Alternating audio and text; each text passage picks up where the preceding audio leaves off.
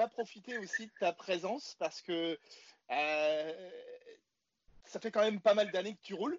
Mhm. Tu as connu pas mal de, de Voilà, championnats. t'as attends, connu- t'es en train de- il, va dire, il va dire que t'es vieux là. Non. Là, il Je suis va en dire train que de- t'es vieux. Relax. Je suis en train de dire que euh, on a de la chance d'avoir quelqu'un de ton calibre. Rattrape-toi, rattrape-toi. Rattrape-toi. Peu.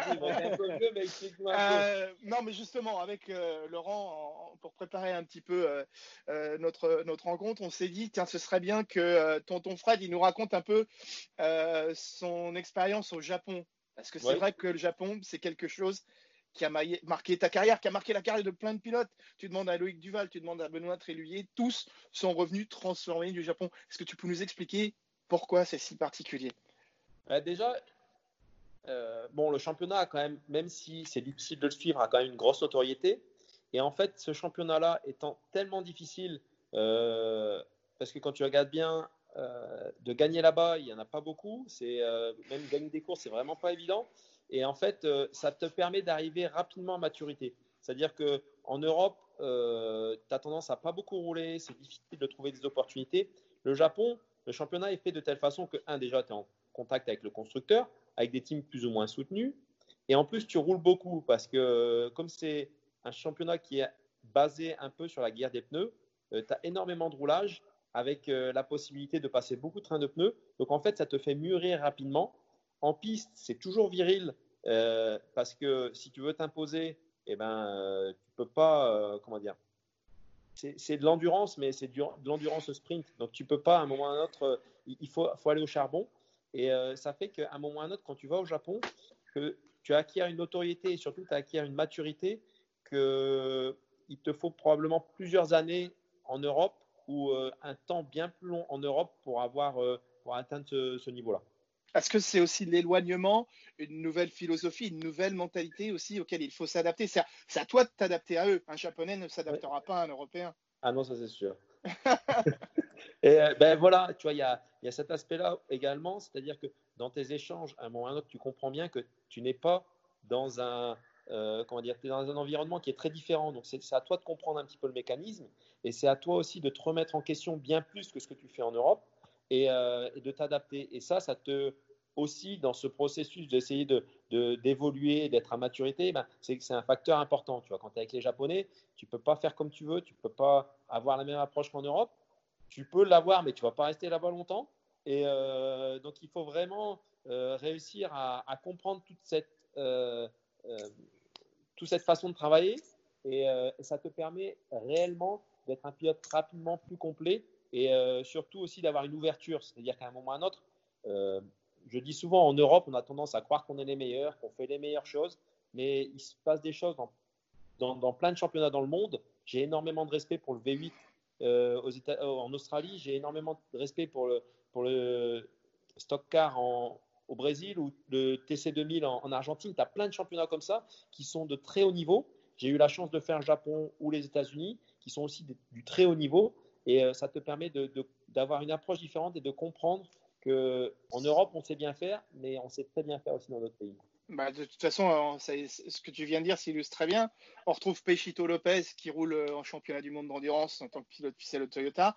Il a Mhm. ses, coé- ses coéquipiers euh, Kobayashi et, euh, et, euh, Nakajima. et Nakajima aussi. Euh, voilà, c'est des écoles euh, vraiment importantes. J'imagine que. Mais toi, particulièrement, le, le Japon, si on ne t'avait pas dit viens nous voir, est-ce que c'est quelque chose que tu aurais été exploré de, de toi-même? C'est quelque chose que je suis depuis euh, le tout début de ma carrière, parce que quand tu regardes bien, euh, j'ai commencé à suivre ça à l'époque d'Eric Comas. Euh, Ah oui. Parce que tu as beau dire, faire ce que tu veux, avec cette guerre des pneus, tu as toujours de l'action en piste. Déjà, en plus, tu peux doubler. Les voitures, elles sont, ce sont des bêtes, tu vois, c'est des, des monstres.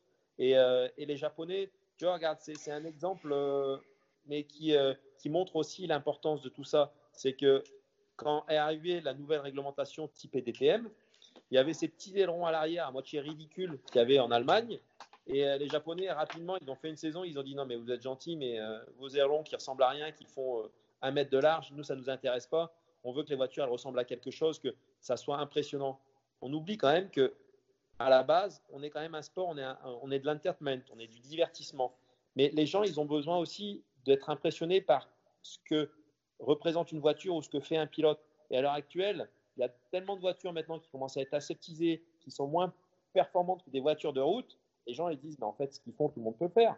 Donc là, quand tu es au Japon, quand tu vois une GT500, que ce soit l'ancienne réglementation ou la nouvelle, déjà là, tu te rends compte que la voiture, c'est pas la voiture de Monsieur Tout le Monde. Elle a juste les phares qui y ressemblent et c'est un vrai monstre. Donc euh, ça, ça fait qu'à un moment ou à un autre, euh, ouais, les Japonais ont souvent bien compris comment faire pour que les fans suivent et continuer à faire que le sport automobile soit un sport automobile, mais soit pas forcément guidé que par euh, la volonté des constructeurs de faire du sport automobile la technologie pour la voiture de Monsieur Tout le Monde, parce que c'est pas non, non, plus que ça. C'est-à-dire qu'à un moment ou à un autre, c'est bien de mettre de l'hybride, c'est bien de mettre de l'électrique, mais à un moment ou à un autre, on est aussi un sport où il faut qu'il y ait de la bagarre en piste, il faut que euh, les gens soient là pour aussi représenter. Les, pilotes sont des gladiateurs, c'est-à-dire qu'à un moment ou à un autre, euh, si les gens pensent que ce qu'on fait c'est facile, il n'y a pas d'intérêt. Mmh. C'est vrai que peut-être tu viens de donner la, définition de ce qu'est le supercar en Australie aussi. Hein. C'est vrai que pour le coup, c'est des voitures qui sont un peu euh, brutes euh, de fonderie. Hein. On sent vraiment que c'est des voitures euh, qui sont sauvages et qui offrent beaucoup de sensations à, son pilote. Et, on se reconcentre énormément sur, sur, la, sur la course, sur le sport en tant que tel. Laurent, j'imagine que toi qui es allé au Japon, tu as été visiter Fred là-bas. Est-ce que tu as, toi, je pose une question à, à M. Laurent Bercier, est-ce que ça t'a impressionné, toi le, journaliste euh, européen?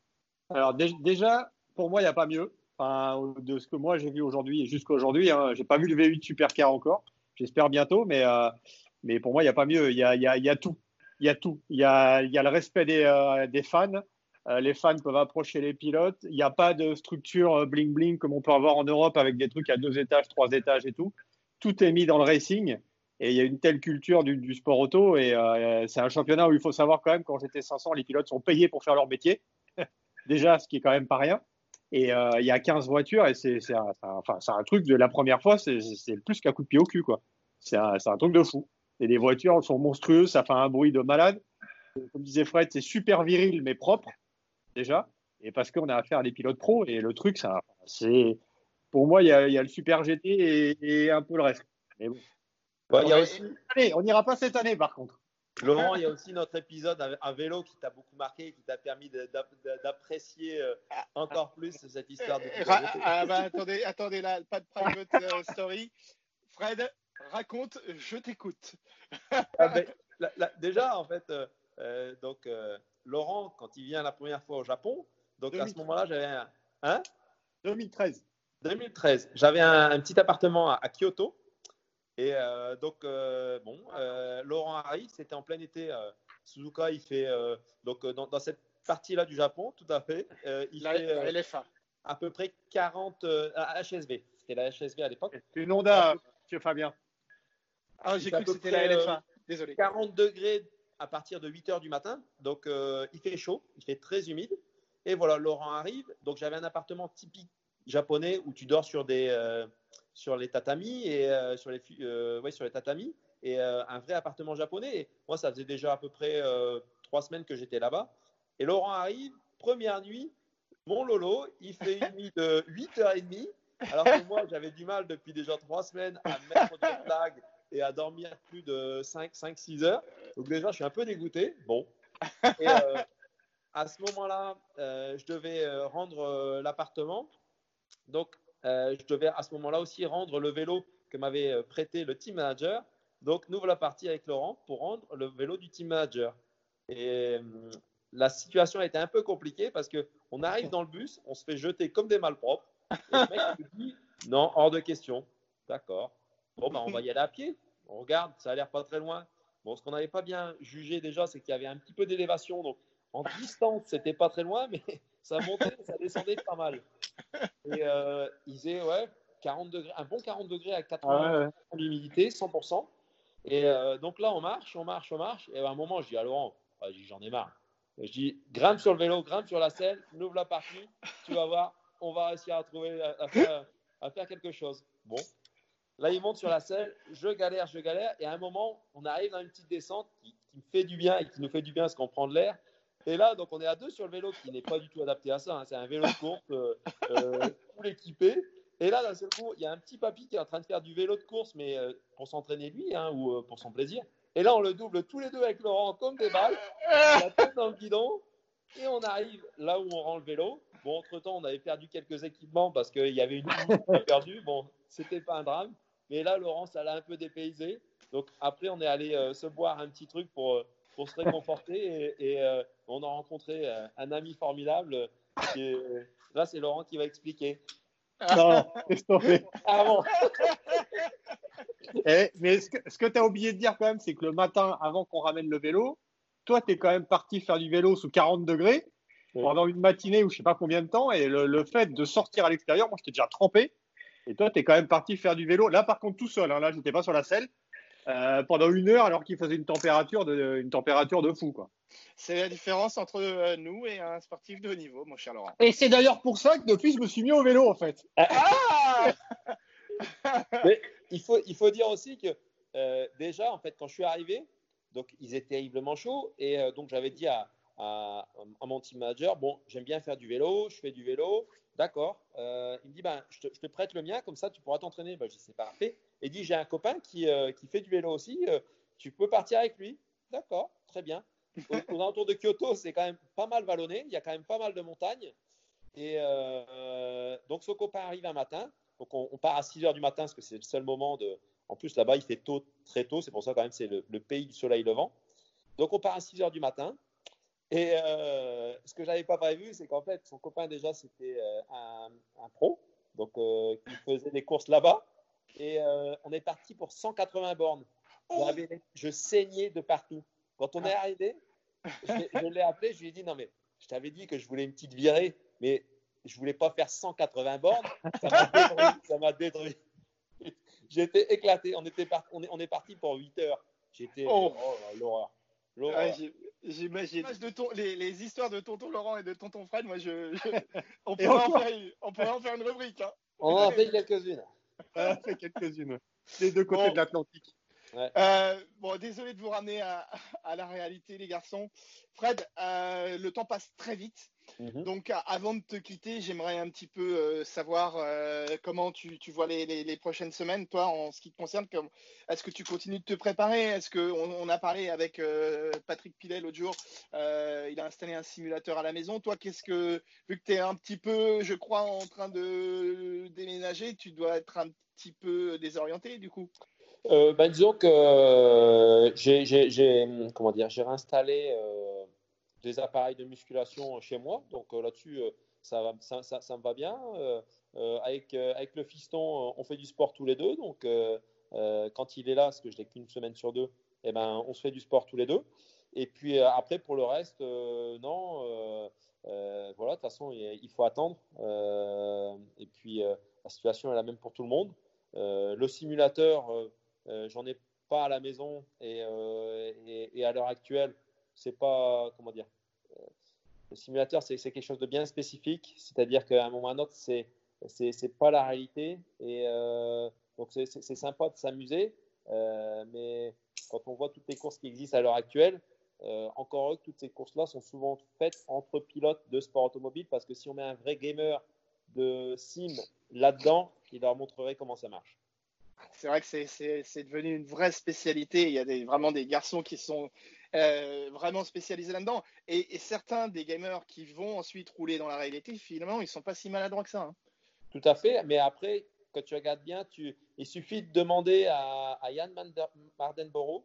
Euh, Ouais. L'année dernière, quand on était au Japon, à un moment, Qui a gagné la GT Academy. Hein, faut, qui a, qui gagné la GT Academy, qui était un des top pilotes en, en sim racing euh, au moment où il gagne la GT Academy.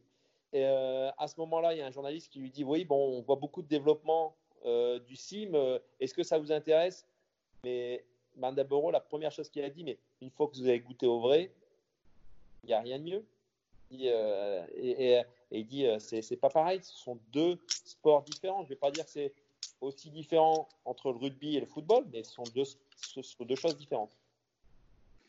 Bon, bah, c'était une belle conclusion de dire qu'il n'y a rien de mieux que, que de rouler en vrai. vrai.